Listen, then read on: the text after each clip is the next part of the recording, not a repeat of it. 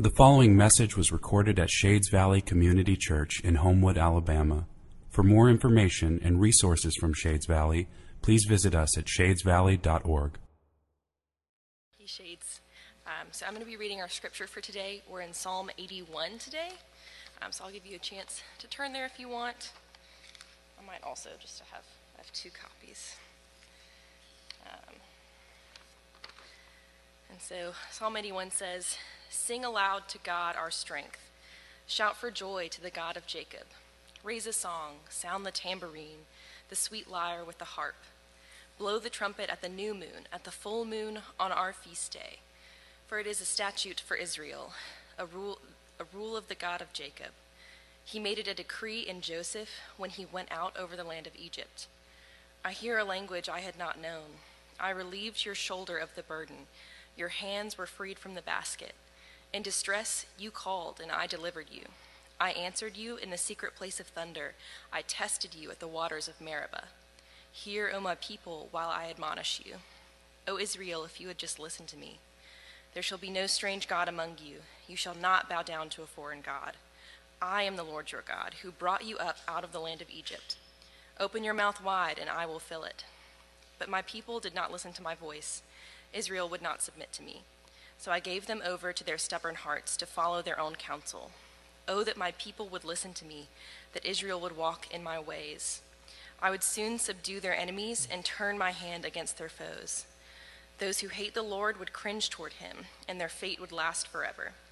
But he would feed you with the finest of the wheat, and with honey from the rock I would satisfy you. This is the word of the Lord. Thanks be to God. In a book titled Our Secular Age 10 Years of Reading and Applying Charles Taylor, Collin Hansen, the editor, writes the introduction. And in the introduction, he says, You know what the most pressing theological question of our day is? You know what that is? The most pressing theological question of our day?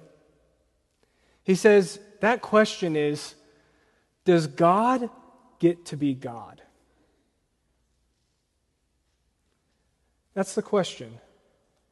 Does God get to be God? He follows by writing that the answer to this question for many self described Christians is no. only on our terms. Or, to put it another way, only in our image. I think he's on to something. I, I think it's safe to say that on the streets, the question of our day is not the question of the reformer Martin Luther. What was his question? His question was how is it possible that, that sinners could be made right before a holy and just God? That question for Luther tortured him. I think it's safe to say, though, that that's not the question of our time. The question of our time is, is not how can a holy and just God pardon sinners? In our moment, I think there's been a judge swap.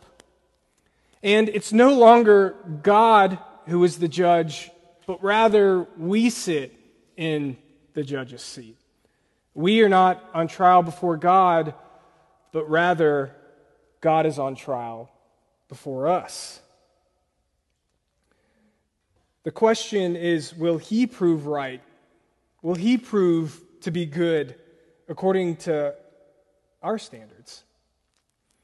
And in our time, and, and even sadly in my own life and in the church, we find that a God that challenges the way that we see anything is quickly judged as unworthy, is quickly judged as ill equipped to lead the way to human flourishing. Hansen closes with a, with a powerful word. He says, you, you really only have two options in our time.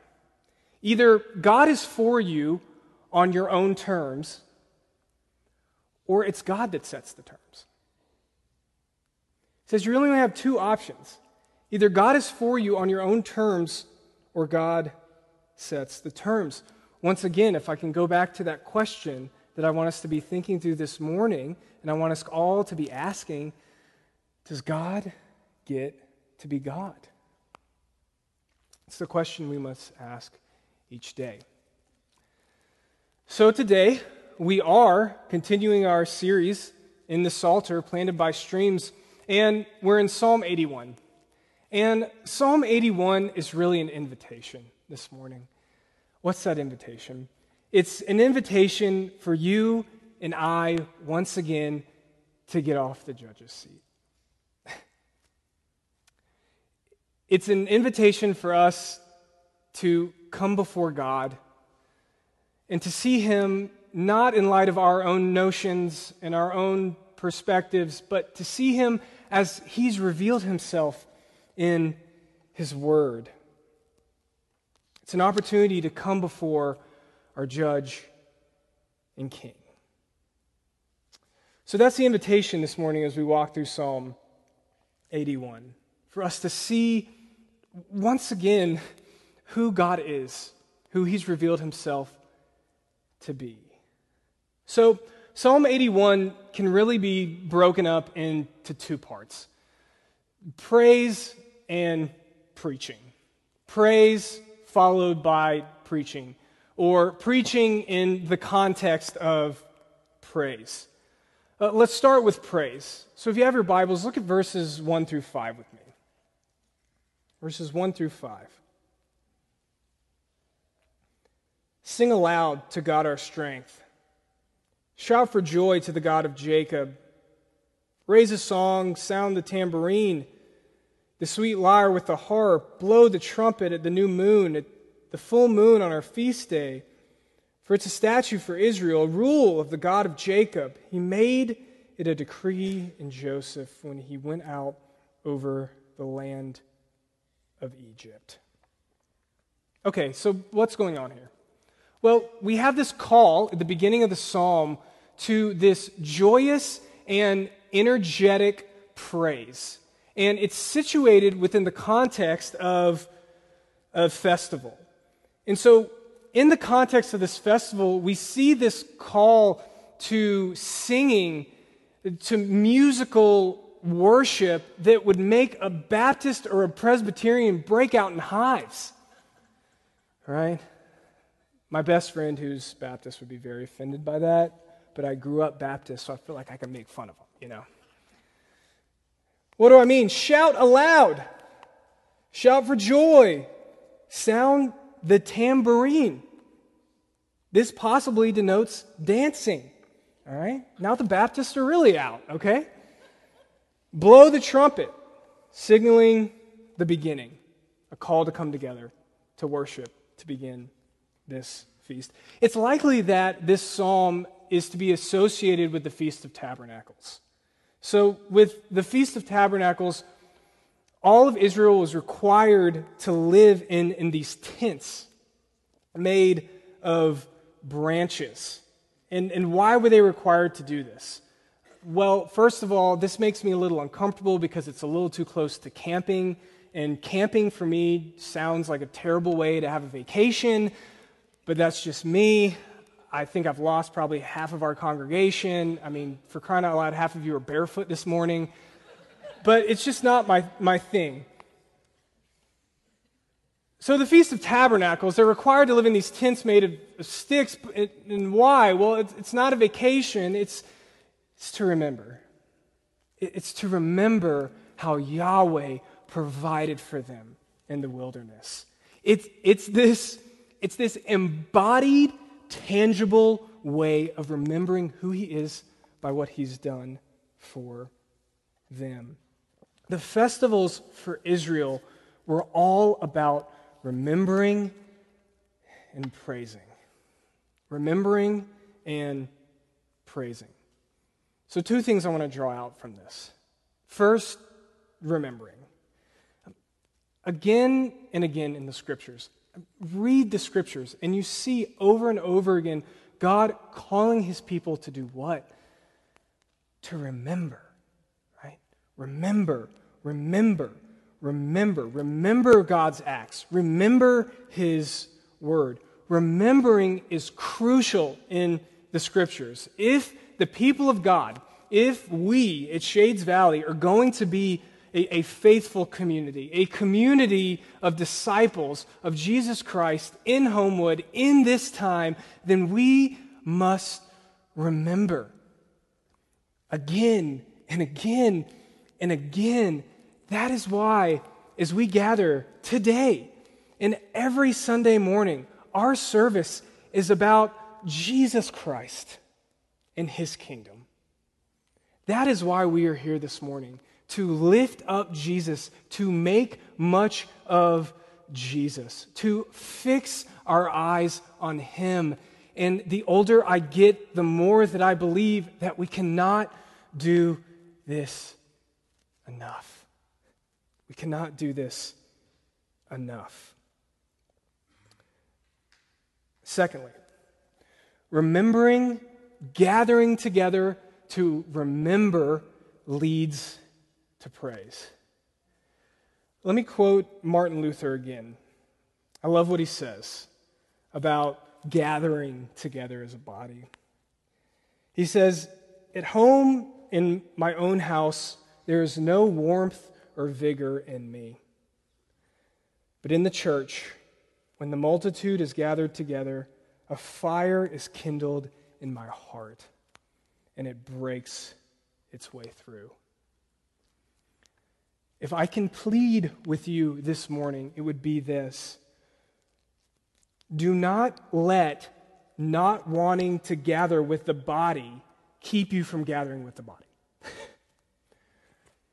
this morning, you say, I don't want to come. I want to go get brunch.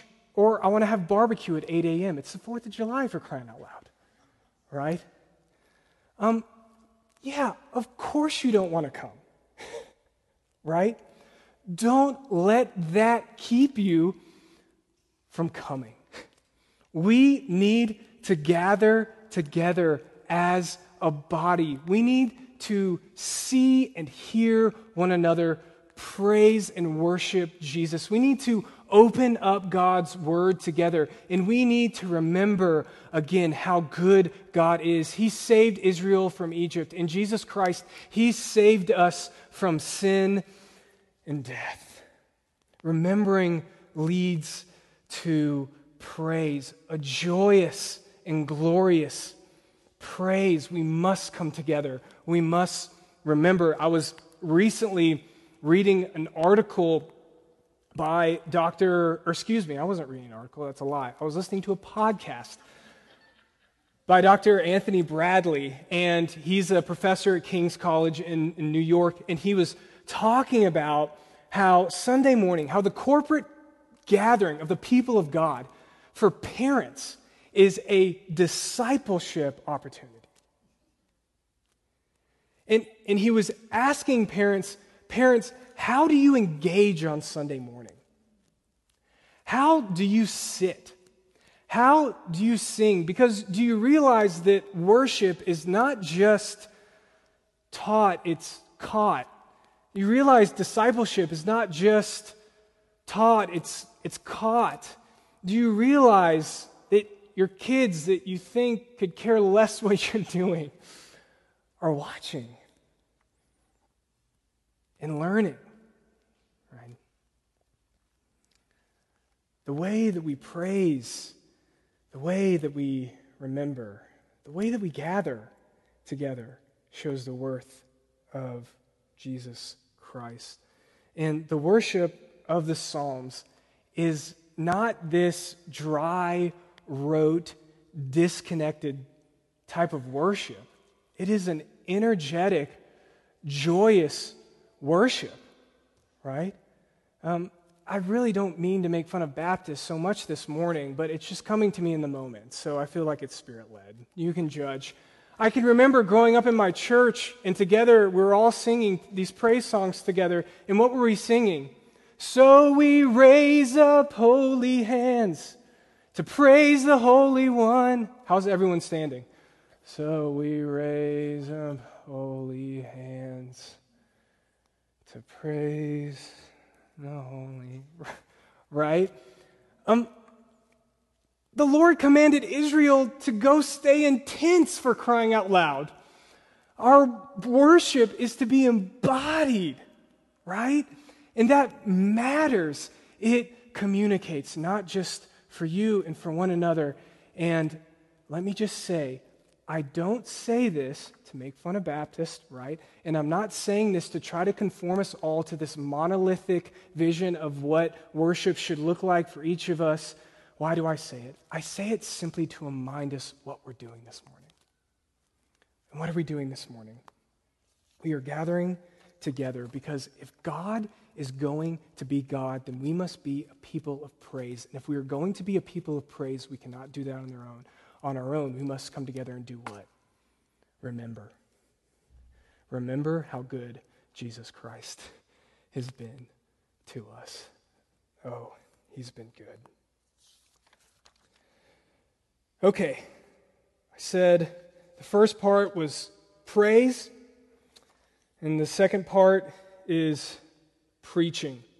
Second part is preaching. And I think it's important to note that this preaching happens in the context of this joyous, energetic praise. In the, in the context of the people gathered and, and shouting and, and remembering who God is. Right? And so it, it might surprise us as we get into the psalm to see that in the context, which is this joyous, exuberant praise, right, um, that the sermon is a word that confronts. It, yes, it's a word that comforts, but it's a word that confronts. And it's a confronting word to the people of God. And it's, it's a good reminder that as we come together and praise and worship God, it's not just having everything that we already believe and think about ourselves reaffirmed, right? How often are you sitting in a sermon and the pastor says something and you go, so and so really needs to hear this? Right? It's I mean, I do that all the time. Um, in the context of the sermon, in the context of preaching, in the context of worship, this is meant to be a place where we get off the judge's chair and we open up our hearts to be examined so that God can transform us because this is for our good. It's for our good. So, what I want to do with the rest of the time that I have is I want to point out three things that the Lord reveals to his people in this sermon that's given by none other than Yahweh himself. Hmm? Okay. First, what's the first thing he reveals? First, he reveals to them their own hearts. Look with me at verse 8. Verse 8. Hear, O my people, while I admonish you. O Israel, if you would but listen to me, there shall be no strange God among you. You shall not bow down to a foreign God. I am the Lord your God, who brought you up out of the land of Egypt. Open your mouth wide, and I will fill it. Verse 9 There shall be no strange God among you. You shall not bow down to a foreign God. Now, from the beginning, Israel prefers idols, right? Um, the golden calf at the foot of Mount Sinai is just a tragic foreshadowing um, to what will be the rhythm of the people of God. And sadly, the norm. And that is idol worship. Idol worship. Um, recently, I was reading a little book by Peter Leithart on the Ten Commandments, and I found his section on idolatry to be so thought provoking and so helpful. So, Leithart points out that the commandment, you shall have no other gods before me, that commandment, you shall have no other gods before me, literally says, There shall not be for you another God before my face.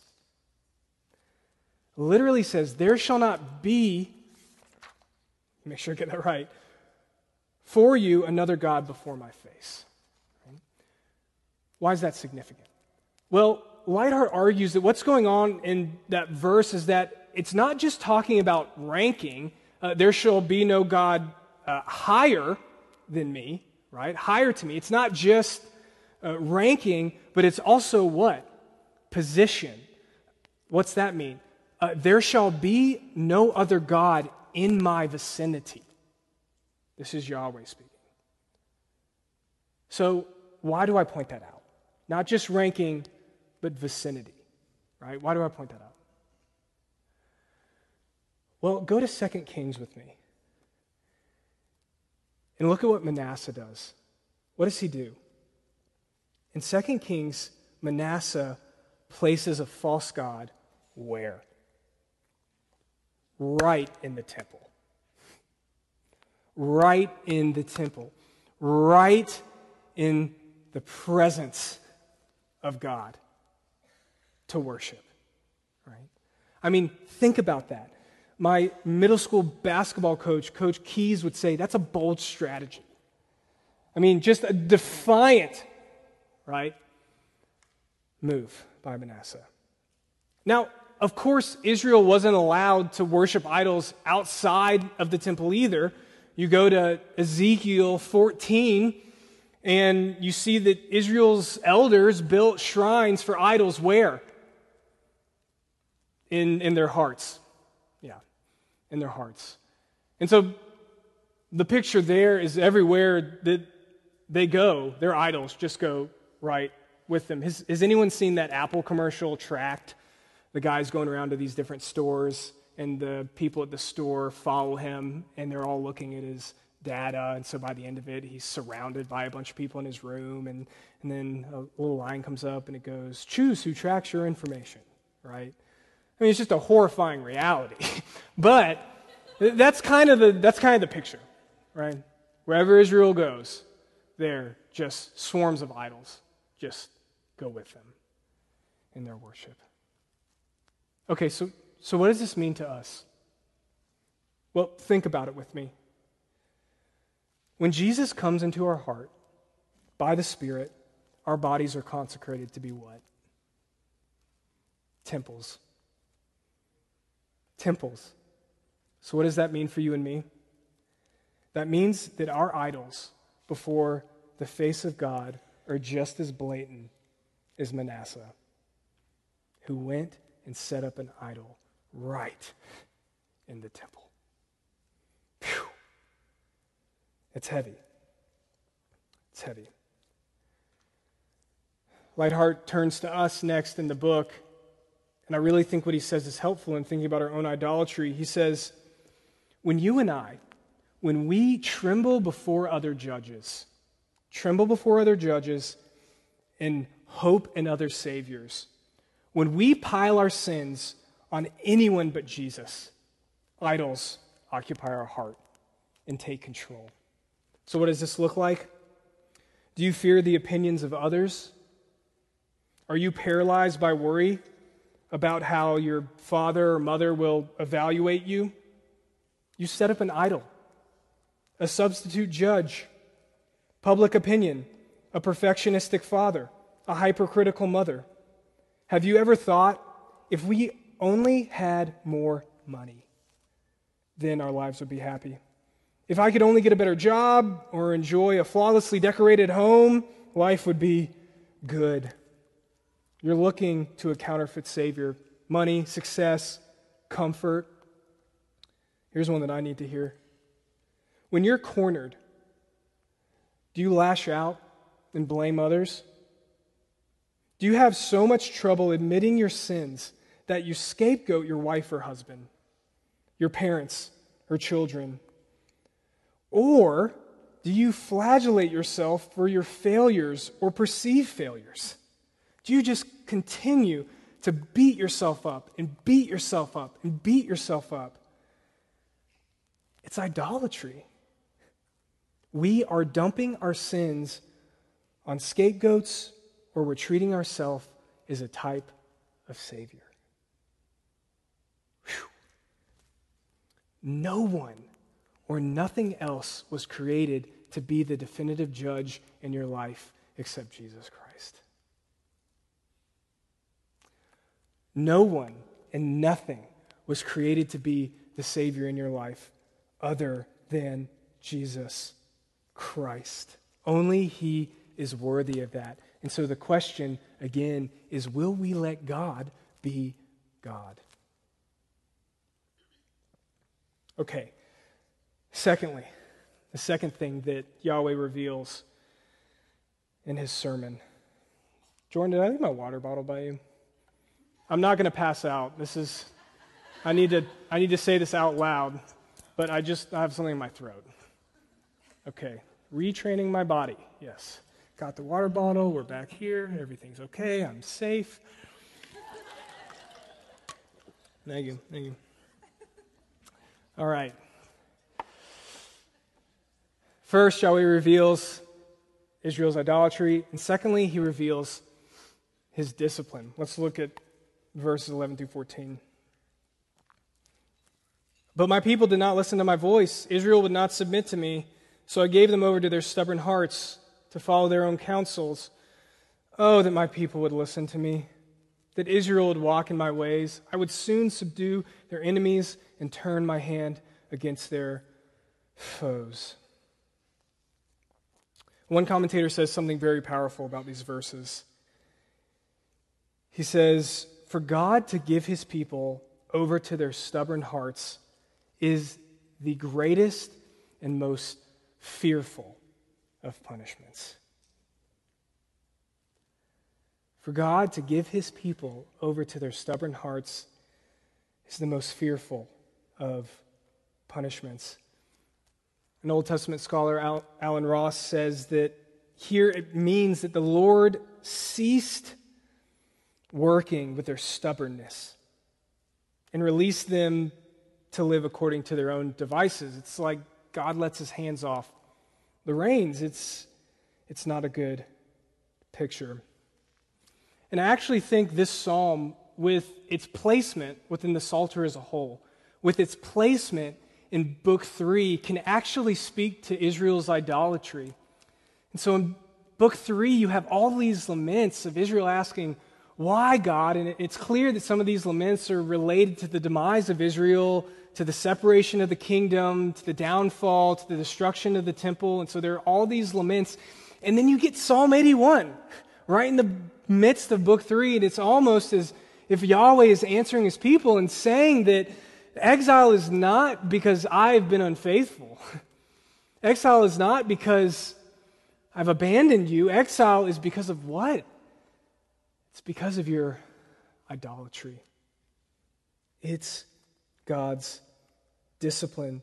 Like the prodigal son, Israel was treated like the stubborn child that had to find out for themselves that they could not make it without God getting to be God among them. Yet, even in the midst of God turning his people over to himself, even in the midst of God sending his people into exile as an act of discipline, his heart is what? Their redemption. Right? His heart is that they would wake up. The, the late author David Foster Wallace, I think, said it really well when he talked about the destructive power of idolatry.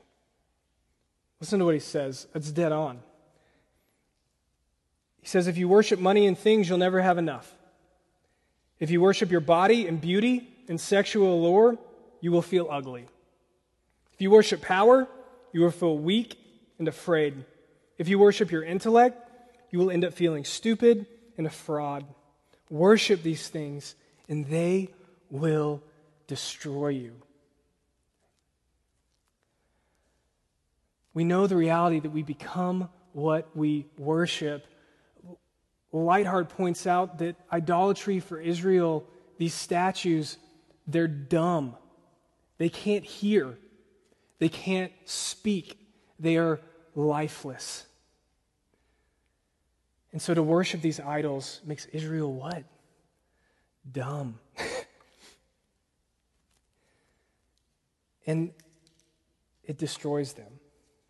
It destroys them. Now, I, I don't know where you're at when I talk about God's discipline.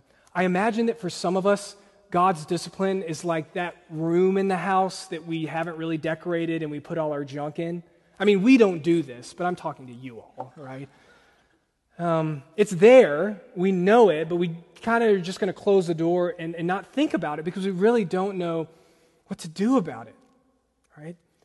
But what if we think about his discipline in the light of Israel's idolatry and the destruction that it brings on them in his creation? What if we think about his discipline in light of Hebrews 12:6? For those the Lord loves, he what? He disciplines. Yes. God deals with you as sons. For what son is there whom his father does not what? Discipline. What if God's discipline is actually evidence that he loves us? And, and what if God's discipline is actually a good word that in the chaos and insanity of all the suffering that we experience in this world, God is actually doing something.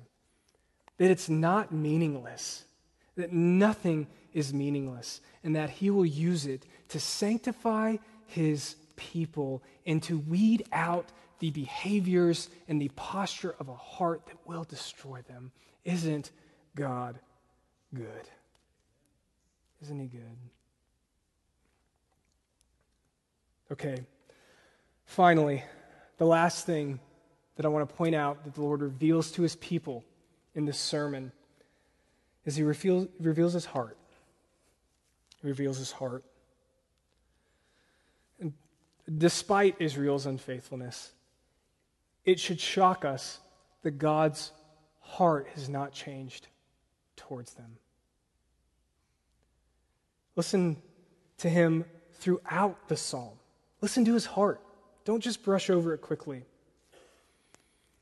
Hear, verse 8, hear my people, if you would but listen to me. Verse 10, open your mouth wide and, and I will fill it. Verse 13, oh, that my people would listen to me. Verse 16, the Lord desires to feed his people with the finest wheat. He desires to satisfy them with honey from the rock. The Psalms ends not in a place of, of judgment, but in a place of hope, with the Lord saying, if his people would but turn from their idols, then he would lavish them with his best care. He would, he would kill the fatted calf and he would have a party. He would give them his best robe. Will you stop and see God's heart for stubborn, unfaithful people. Do you see his heart for stubborn, unfaithful people, even after generation after generation after generation of unfaithfulness? His steadfast love has not changed. It's not changed. And in his loving discipline. Out of his steadfast love, he desires that they would turn. He, he desires that they would come to know him. There is a verb that is used five times in the psalm. Do you know what that verb is? Do we know what a verb is? no, I'm just kidding. I'm joking. A verb five times used in the psalm. What's that verb? Listen. Listen to me. It's, it's a key theme that Israel would remember. Yes, they would listen to his voice, to his word. But, I mean, think about it. Where is listening hope for a people who continue to have deaf ears? For a people who continue to be unfaithful? I mean, when you read the Old Testament, the story is just one generation after the next having deaf ears. They, they never hear. So, where can there be any hope that they will hear and they will turn so that they can hear and experience and see the lavish grace and care of God? Where is hope to be found? Well, it's not to be found with them. It's to be found where? In the heart of God. Fast forward to the baptism of Jesus, and we hear the divine voice say, What? This is my Son, with whom I am well pleased. Jesus is the obedient one. Jesus is the obedient Israelite who listens. Jesus is the obedient Israelite who loves the Father. Jesus is the obedient Israelite who walks in his ways and follow his ways. He's the obedient Israelite who loves God. The disobedience of Israel is to be sat right next to the obedience of the Son. Right next to it. Robert Godfrey says this Jesus perfectly followed so that his people would have complete and perfect salvation, so that his people would be able to feast on all that God has laid before them and prepared for them. In light of everything I've been saying, it was great to go to 1 Peter chapter 1 and to read this verse. Um, you were ransomed. This is talking to the church. You were ransomed from the futile ways inherited from your forefathers. Ah. You were ransomed. By what? By a perfect sacrifice. By a perfect and complete sacrifice. I'll conclude with this. I, I love what John Calvin says when he says that for those of us who have experienced the grace of Jesus Christ, who are found in Jesus Christ, we receive a double grace. That's how he frames it. And so he says, we receive the grace of justification. What does that mean? Being declared right before God, being declared just, not by our obedience, but in light of Christ's obedience and his righteousness. But that's not the only grace we receive. We also receive the grace of sanctification. And what's that? That's the grace that God is, by His Holy Spirit, throughout our life, through everything that happens to us, conforming us to His Son. How can He do this? Well, He's given us new hearts. Not hearts that were hard like the Israelites in the wilderness, not hearts that were hard like Israel that was led into exile, but hearts that can receive and hear his word because they are hearts that have been united to his son and therefore have been brought into relationship with him.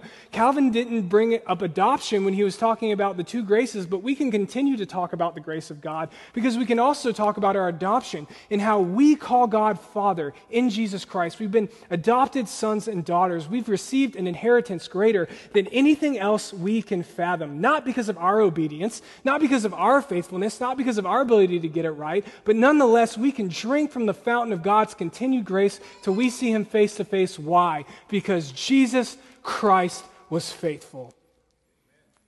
And in Him, we've been made holy. Jesus Christ is good and kind, He is gentle and lowly in heart. And so we gather here once again, not for me to get up here and for me to say, hey, try harder. Um, don't sin so much. Do better. How's that working? It's not. We come to remember who God is, and we come to remember what He has done for us through His Son. So we live into our new identity as daughters and sons. And as we remember Him, we are filled with praise. We fix our eyes on Jesus Christ, who is more beautiful and more glorious than anything we can ever imagine. And as we do that, God draws us closer to Him, and He's going to be doing that for the rest of our days. So we come, we remember, we praise Him.